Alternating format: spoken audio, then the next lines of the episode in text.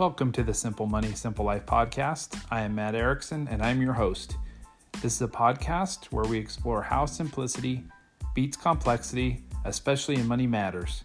We explore investing, personal finance, and how to live a simple and awesome life.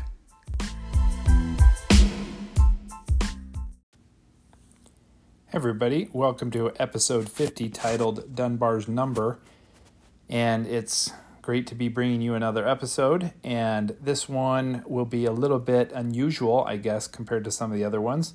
But hey, let's give it a go and see where it lands us. So, Dunbar's number is a suggested cognitive limit to the number of people with whom one can maintain stable social relationships.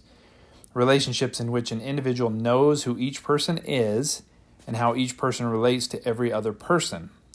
This number was first proposed in the 1990s by British anthropologist Robin Dunbar, who found, found a correlation between primate brain size and average social group size. By using the average human brain size and extrapolating from the results of primates, he proposed that humans can comfortably maintain 150 stable relationships. There's some evidence that brain structure predicts the number of friends one has, though causality remains to be seen. Dunbar explained it informally as the number of people who you would not feel embarrassed about joining uninvited for a drink if you happen to bump into them in a bar. Dunbar theorized that the limit is a direct function of relative neocortex size and that this in turn limits group size. The limit imposed by neocortical processing capacity is simply on the number of individuals with whom a stable interpersonal relationship can be maintained. On the periphery, the number also includes past colleagues such as high school friends, with whom a person would want to reacquaint himself or herself if they met again. Proponents assert that numbers larger than this generally require more restrictive rules, laws, and enforced norms to maintain a stable, cohesive group. It has been proposed to lie between 100 and 250 with a commonly used value of 150. So, a replication of Dunbar's analysis with a larger set data set and updated comparative statistical methods has challenged Dunbar's number by revealing, revealing that the 95% confidence interval around the estimate of maximum human group size is much too large to specify any cognitive limit. Uh, Malcolm Gladwell discusses the Dunbar number in his popular 2000 book, The Tipping Point. Gladwell describes the company W.L. Gore and, Associate, and Associates, now known as Gore-Tex brand. By trial and error, the leadership in the company discovered that if more than 150 employees were working together in one building, different social problems could occur. The company started building company buildings with a limit of 150 employees and only 150 parking spaces. When the parking spaces were filled, the company would build another 150 employee building. Sometimes these buildings would be placed only short distances apart. The company is also known for the open allocation company structure. The Swedish, Swedish Tax Authority planned to reorganize its functions in 2007 with a maximum 150 employees per office, referring to Dunbar's research.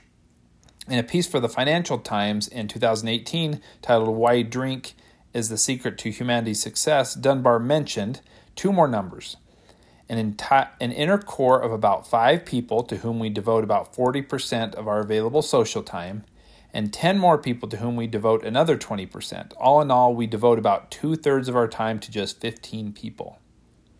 According to Dunbar and many researchers he influenced, this rule of 150 remains true for early hunter gatherer societies as well as a surprising array of modern groupings offices, communes, factories, residential campsites, military organizations, 11th century English villages, even Christmas card lists.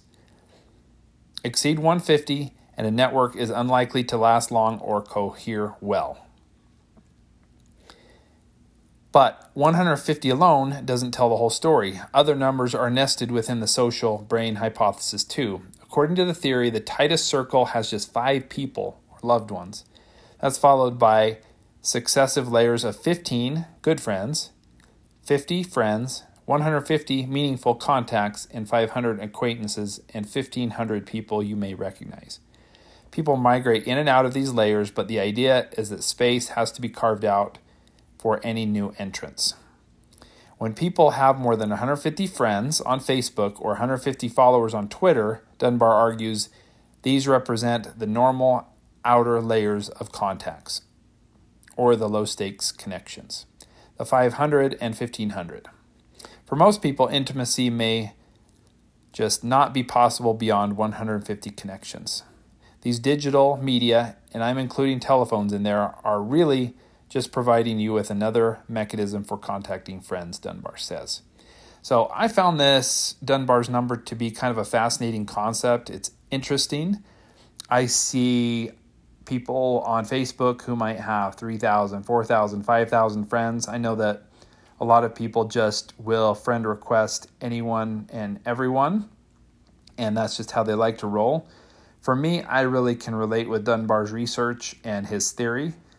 I like if someone sends me a Facebook friend request and I don't know them and I wouldn't feel comfortable talking with them or even maybe giving them a handshake or a hug, I usually don't do the friend request. I keep my social media friends to people who are actually friends, who I'm actually close to.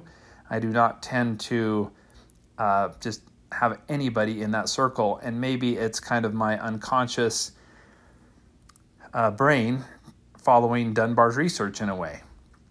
And I think it's interesting that most of us have five really close people in our life, and then 10 to 15 kind of real close friends, and then it kind of goes out from there. And as I examine my life, it's similar to Dunbar's research, I would say. It's not too far off. And the reason I'm talking about this topic today is more along the lines of simplicity more than personal finance. Some people feel overwhelmed by how many people or associates or friends they have in their life. And one strategy you could consider is to limit how many social media friends you have. Maybe use Dunbar's research of 150 and consider that as kind of a, a limit of how many friends you want to have on social media because that's probably the number who you would actually consider close friends. For most people, it certainly doesn't go over 500 and maybe limiting those relationships you have might bring you a little more tranquility and peace rather than feeling like there's so many people involved in your life. I think this is interesting research. I just wanted to pass it along and share it with you guys and cons- have you consider kind of where your friendships are at. Today's episode is obviously a lot shorter than usual, but I hope you enjoyed it. Remember how you can follow the show on Instagram, simple money underscore simple life. You can also email me, simple money 529 at gmail.com. And remember, the simple life is a good life.